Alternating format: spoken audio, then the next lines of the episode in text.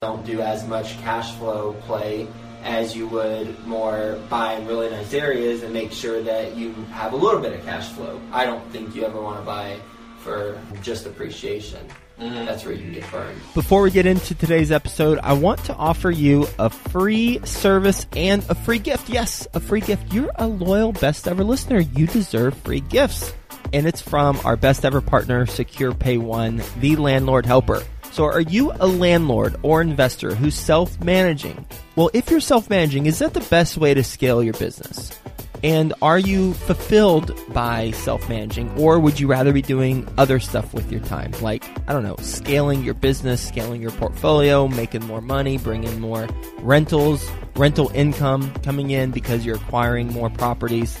If you want to scale, if you're not getting fulfilled by self managing, then here comes a free service, here comes a free gift. Linda Liberatore, you know her, episode 714. I interviewed her about her best ever advice, talked to her about her company, which is the solution to your problem, Secure Pay One, the landlord helper. They handle the phone calls, they handle the rent collections, they handle late payment reminders, they handle the lease violation notices, everything from the text messages, reminders, all the way to collecting ACH payments. Linda's team will help you scale your business. Whether you got 500 units or even a handful of units, go to mylandlordhelper.com forward slash Joe. That's mylandlordhelper.com forward slash Joe. They're going to give you a free 30 minute goal strategy session. They'll give you free setup and the first 30 days free mylandlordhelper.com forward slash Joe. Again, if you are self managing and you're not fulfilled by self managing and you agree that there's a better way to scale your business, scale your investments, then go to mylandlordhelper.com forward slash Joe. Take Linda and her team up on their generous offer of giving you a trial and a strategy session to see if it's right for you. mylandlordhelper.com forward slash Joe. Best ever listeners, how you doing? Welcome to the best real estate investing advice ever show. I'm Joe Fairless. This is the world's longest running daily real estate investing podcast. We only talk about the best advice ever. We don't get into any fluff. We're doing follow along Friday today. It is a, certainly a, a heartfelt and special follow along Friday, and we'll be talking about that in more detail. Specifically, I'm referencing Hurricane Harvey and what we can do to help out as well as just overall approach for investor communication when a crisis like this happens. So with us, as usual, Theo Hicks. Hello, sir. How's it going, Joe? It's going well, and let's kick things off. So the main thing we want to talk about today is how to approach investor communication when a crisis like Hurricane Harvey happens and you have investment property in that area. Mm-hmm. And the acronym that I've come up with is SOS. And the acronym stands for first safety. So S stands for safety, and safety includes safety of the people, first and foremost, mm-hmm. who are at the property and who are on your team. And secondly, safety stands for money. So the safety of the investment itself. And I'm going to go through what each of the letters stands for, and then I'll elaborate okay. on each. Second, O stands for ongoing communication, making sure that there's a constant line of communication, not unnecessary communication, but substantive communication and information. And then the last S stands for summary. So summarizing after all said and done where are we netting out mm-hmm. and what's the approach moving forward with what happened. So now, first S, safety for both the people and the money. In our case, we have two properties in Houston, mm-hmm.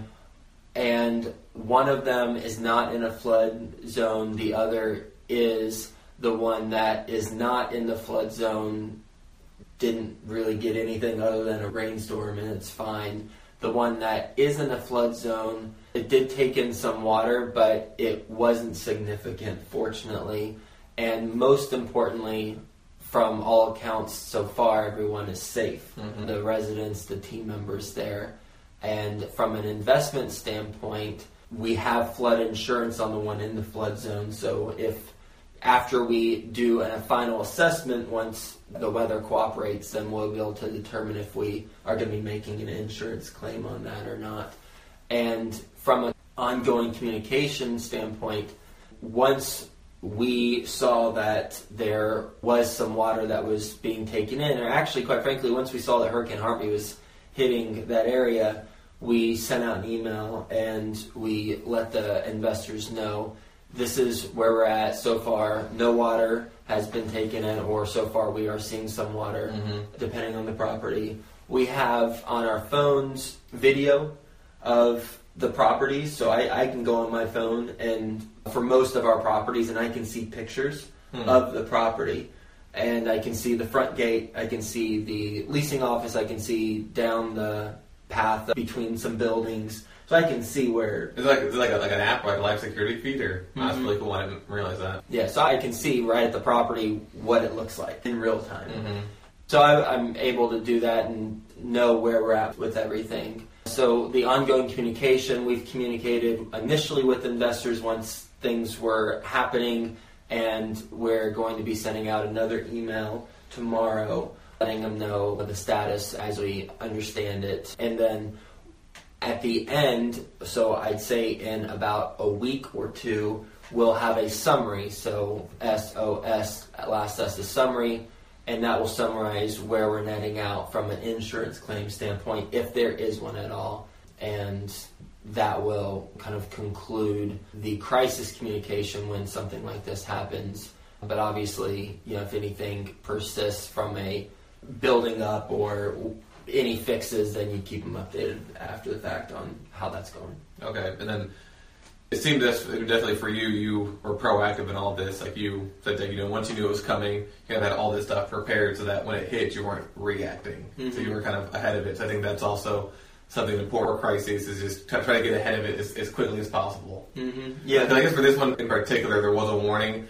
For other crises, it might be like a fire that just comes out of nowhere. So I guess for that one, you can't be proactive. But if you can be proactive, be proactive. Yeah, and for fire, hurricane, earthquake, whatever, just think of SOS when you're going through your investor communication. First S stands for safety, both people, first and foremost, then money. So we make sure that you address both those things in your communication. Second, the O stands for ongoing communication. But don't bombard people with, okay, here it is this hour, okay, now it's looking like this. Just give substantive communication. And then lastly, the summarize. So summarize what happened, not necessarily summarize everything that happened, but summarize what were the results from a safety and and money and people standpoint and what's the plan moving forward with either of those things if there were anything that happened with that. And now from a stepping back standpoint and one thing I remember watching is a Tony Robbins video and it was when 9/11 hit and he was in Hawaii at the time Mhm. doing a seminar. He said that the approach he takes when something unexpected, terrible happens, is if he is not directly affected. So if he is not, in this case, without a home Mhm. where furniture is floating in your living room now where it wasn't the day before, then his focus isn't on anything other than how can I serve. And that is the mentality that I have too. And on that note, if you are looking for ways to help Hurricane Harvey victims and have not found a way or are looking for another way, then we've put together, in coordination with an investor of mine and a friend of mine who is on the ground in Houston, we put together a distribution center Mhm. where you can mail clothing, shoes, socks, toothpaste, just whatever is needed down there. And I'm sure you can Google that really easily for what you should send. And if you want the information for his address, then I don't know it off the top of my head, but you can email info, info at joefairless.com and you'll receive the information for where to send. And what he's doing is he's receiving the stuff at his house. He has a truck and he's it in his truck and he's manually taking it to the different areas around Houston that are in need. So he's taking it to shelters. So if you want to help out, and there's a way. And I sent an email to my community, and it stated this, but it also stated that I'm not one to judge if you don't give because there are things going on. There's a huge flood, not just in Houston right now, and there are things coming up every day. And if we all decide how we give and which way we want to give and how we want to make impact in the world, and just because I'm talking about this one thing in Houston doesn't mean that that's the only thing that's happening in the world that's bad, Mhm. right? And so I understand that everyone gives their own way, and so I'm just mentioning this. If you would like to find a way or like to have a way to give to help out the Hurricane Harvey people, then this is one way. But by no means do I judge or anything if you choose to give other ways or to different causes or something in between.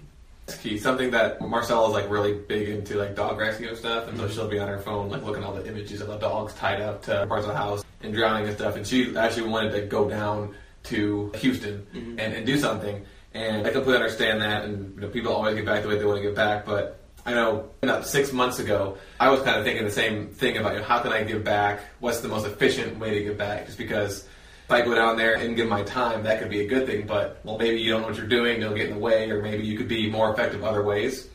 And there's a company I can't remember what they're called, but they basically they, they did a bunch of studies to figure out what's the most effective way just to give back in general. And actually, the best way to give back is to have a job where you make a ton of money, and actually just find a very high rated charity and just to donate on a frequent basis. You can set up just an automatic payment or whatever. And obviously, you're- not doing it yourself, so you kind of feel disconnected, but you're actually doing more by actually working a job that makes money and then donating that money versus actually spending your entire career focusing on actually doing charity. It's, it's, just, it's just what the, the study came, to find out. So I always feel guilty all the time. Like there's always problems going on, and I'm not doing anything to fix them. But I guess based off of this study, it kind of that some of it was alleviated because now I just you know donate a bunch of money whenever I can to things like one-time things like this, or just you find some charity and just set up like a monthly payment and kind of forget about it, so it takes care of itself. There's like a, there's another thought on giving and, and charity and, and things like that. If anyone felt the same way or thought the same way, Mm-hmm. An interview I recommend listening to. It's Tim Ferriss interviewed this guy who is next level genius, and they made a show about him. You know what the guy I'm talking about? I think that's what I'm talking about. That's where I got it from. Okay, that's right. I can't remember what his name is, Yeah, though. it's like the Genius Center or something. Anyway, if you Google Tim Ferriss, I'm not sure, re- Genius Center. No, I, I think he's really young. He's a philosopher. I can't remember. I don't, I don't know if he's really young. I don't think he's really young. maybe you think of someone else. You're thinking of someone else, yeah. But anyway, he said a similar thing. He said the way he gives back is he earns a lot of money and then he wants to then donate. And he used a comparison who touched more lives, Mother Teresa or Bill Gates. And you could probably make an argument either way. So anyway, that, that's kind of getting off track a little bit, but cool. That's a way if you want to give back, and that's the crisis communication SOS when you have an investor communication that needs to be sent out in a succinct way and in a way that makes sense. Awesome. So doing you're closing on a deal. Closed on a deal today. Yes. Congratulations. Thank you. Closing on a 200 plus unit deal in Richardson, Texas, 244 units if you're really curious. And that is across the street from a deal that we have already. We expect some good economies of scale there. It's in a submarket we really like. And in fact, it's in a submarket that has the highest or second highest rent projections this year than any other submarket in Dallas Fort Worth. Wow. Yeah, so that's that. And Colleen and I are going to Europe tomorrow, and we're going to be gone for a couple weeks. And then as soon as I get back, I'm going to Dallas to go do a property tour. So we won't be doing Follow Along Friday for two weeks. Mhm. And what we have in store for you, best ever listeners, we're not going to forget about you. We have in store for you two special episodes. One is with Terrell Fletcher, former NFL running back, San Diego Chargers. He's now a ordained minister and he gives some really, really good life lessons. He's a powerful speaker, not an in your face guy, but just insightful, really insightful. I enjoyed my conversation with him a lot. That's going to be next Friday that that episode's going to air, and then the following, Franco Harris.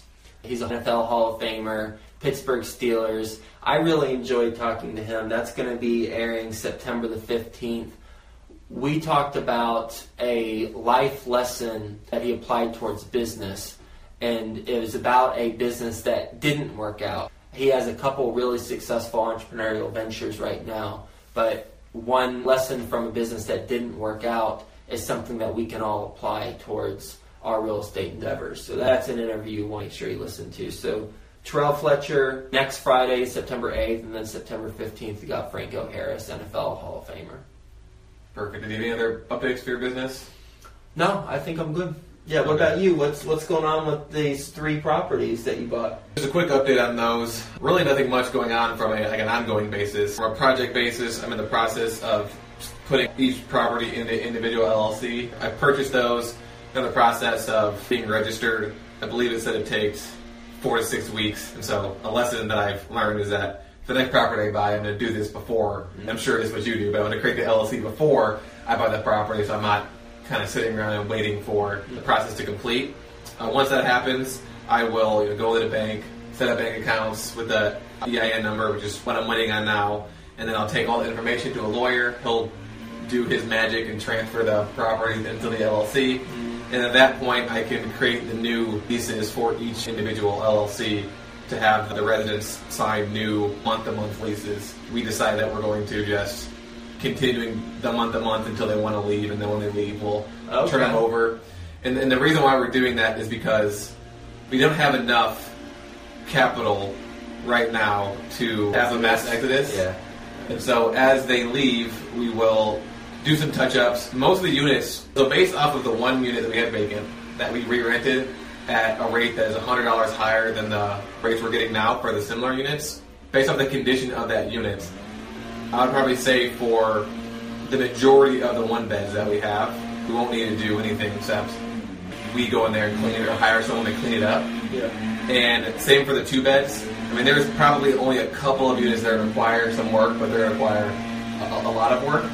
So we're, we're kind of waiting on that for now and waiting for kind of the leases to naturally turn so that we can build up some funds so that when that happens, we can address any issues that come up. Mm-hmm. So that's the plan for right now. Again, we're just setting up LLCs, getting the property transferred into them, and then getting the new leases signed for month to month.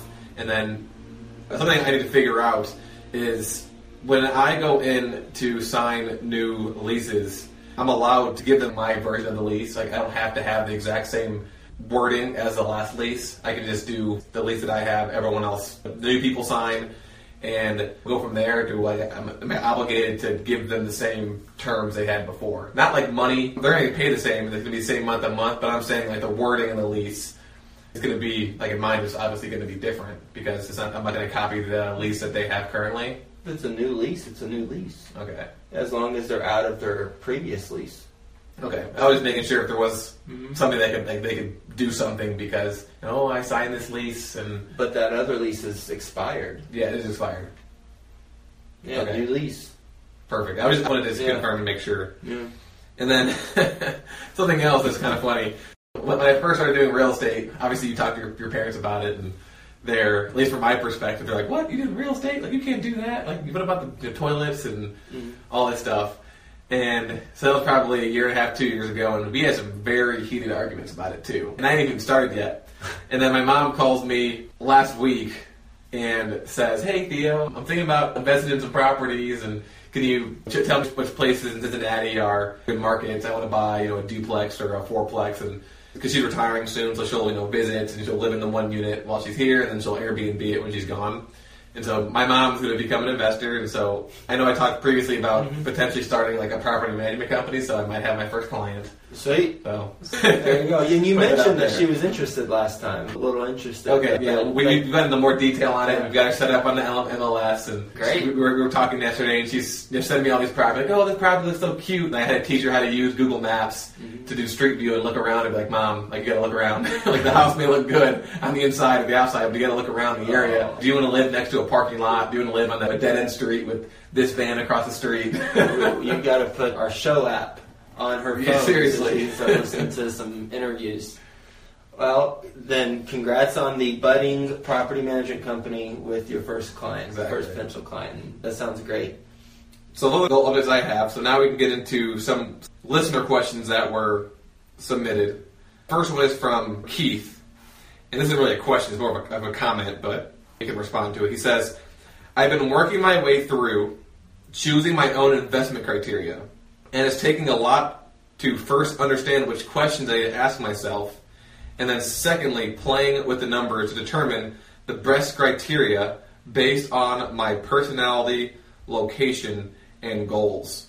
And then prior to this, he was asking for if we have some sort of step by step guide of how to determine investment criteria for single family homes. Let's assume that he's talking about multifamily property because that's what you do. So, how do you determine what Multi, your like large multifamily. It sounds like he's trying to get his first investment property. okay, From the way this is phrased, it seems like he's just trying to start out. okay, So I'm going to assume it's single family, and I don't know the question.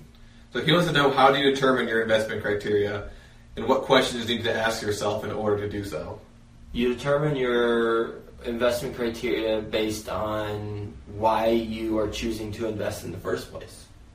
Why are you even talking about real estate? What do you want that real estate to accomplish? And then once you identify that, is it more, I need money in the bank right now? Or is it, I need some money in the bank, but I want to build a kingdom of real estate empire for the next 30 years? If it's that, then maybe you don't do as much cash flow play as you would more buy in really nice areas and make sure that you have a little bit of cash flow. I don't think you ever want to buy for just appreciation. Mm-hmm. That's where you can get burned.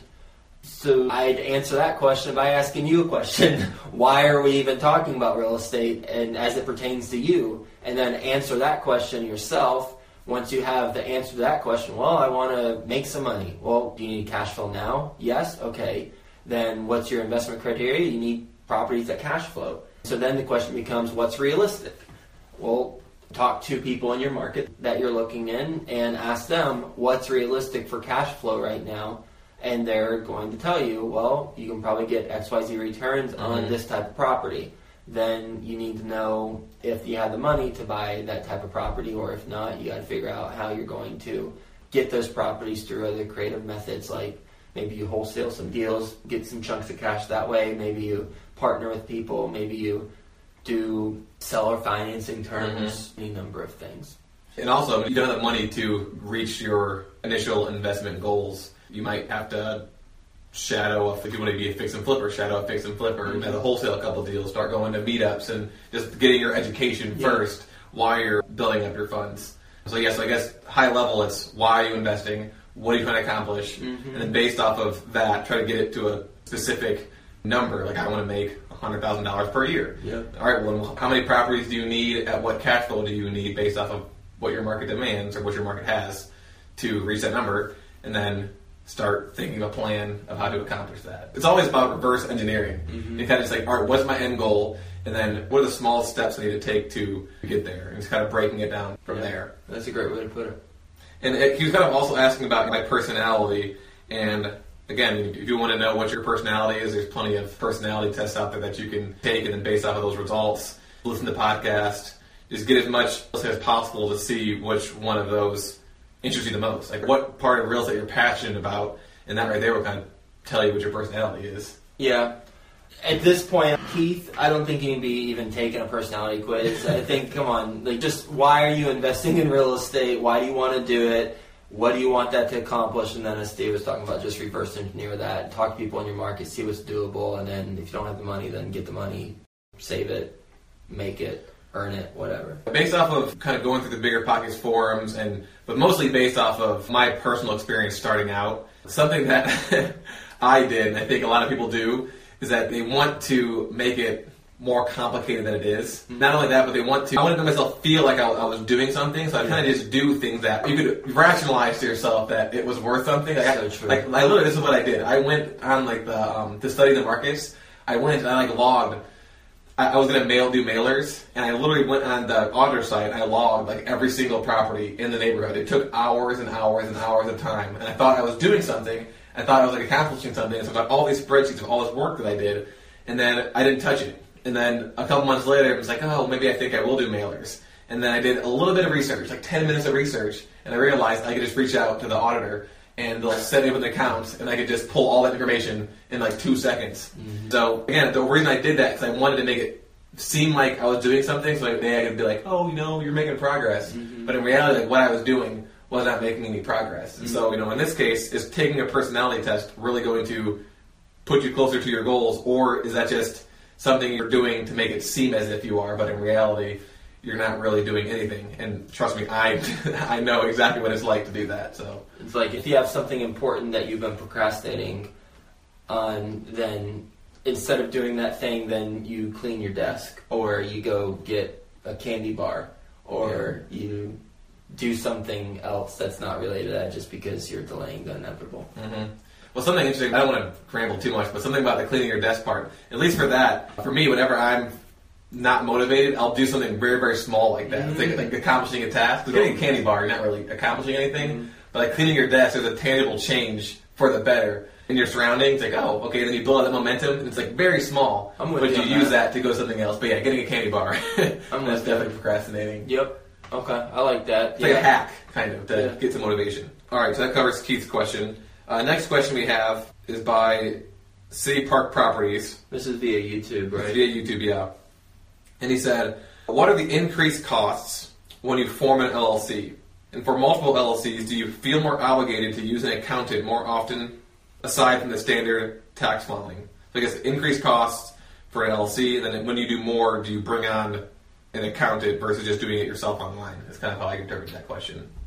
I could be wrong though. I don't know what increased costs mean when you form an LLC. Does that just mean how much does it cost to form an LLC? Like, what is it increasing from?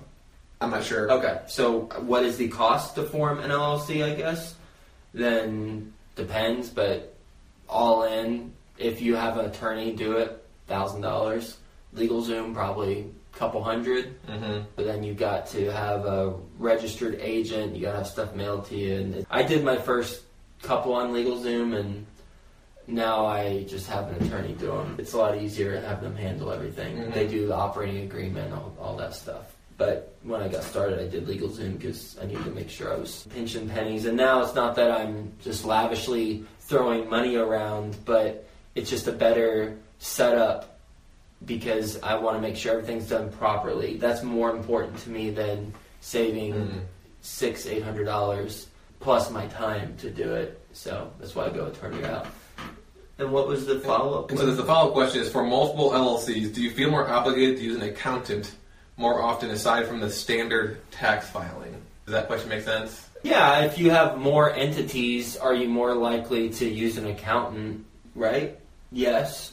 Unless you want a heart attack or a stroke prematurely. Yeah, I would have an accountant handle your stuff. And we've talked about that Yep, we talked about many week. times. The second question, I think this is kind of like a yes or no question, but can you invest your own money up front and then go back to the bank and get them to refinance it? I guess. So I think the answer to Yeah. is yes. Sure. Did that on my third house. Bought it all cash from Bank of America. It was a foreclosure in 2010 or something, 2011. Bought it all cash. I bought it for 65000 and then I got appraised shortly thereafter for 86000 and I did put a loan on it, cash out refi, got all that money back, and I used that money to start my real estate investing business. How soon after closing were you able to ah, refinance? Good question. I knew. Yeah, I knew that was coming. I don't remember exactly. Is the short answer. Now, if I'm gonna guess, I want to say it was six months after I closed. I think that's what it is. Yeah. yeah, Because we know someone that Marcelo works with who just bought a property all cash. yeah. He's working with the same lender that we use for our properties, and he either said he can do it right away or in six months. Yeah, it depends on the lender. Mm-hmm. It could be right away. I mean, if I'm a lender, why not if the person has it all cash? But I'm sure lenders out there who are listening are like, well, this is why. yeah. All right, so those are the questions we had for this week. Do we want to mention the best ever conference? Cool. Yeah. wrap up? Yep, we've added a couple new speakers to the Best Ever Conference. You can go to besteverconference.com. One of them is going to talk to us about parking lot investing. I've interviewed him before on the show, and right now there's early bird special. This is the lowest that you'll be able to get a ticket for during the early bird special. Uh, So besteverconference.com. Looking forward to seeing you there. It is in February in Denver. Awesome. To wrap up, please leave a review on, on iTunes and subscribe to the podcast for the opportunity to be the review of the week. This week we've got Jida Alufa, uh, a quick one, and he says Joe gives you actionable intel and tells you how to get properties even in competitive markets. So thank you for the review, and we are glad that you are getting actionable advice from the show. Thanks, everyone. Looking forward to having a follow on Friday with you in a couple weeks. And in the meantime, those next two Fridays, enjoy the interviews with the NFL greats. Are you an investor who self manages, talks to your residents, collects checks, and handles all the day to day tasks? Well, there's a better way, best ever listener, and guess what? That better way is Secure Pay One. Secure Pay One, the landlord helper, will have conversations over the phone with your residents whenever there's an issue, and the residents can pay you directly. So schedule your free trial and 30 minute session today at mylandlordhelper.com forward slash Joe. That's mylandlordhelper.com forward slash Joe. The Target Market Insights podcast is just that a show solely dedicated to help you learn about target markets through the people successfully shaping them.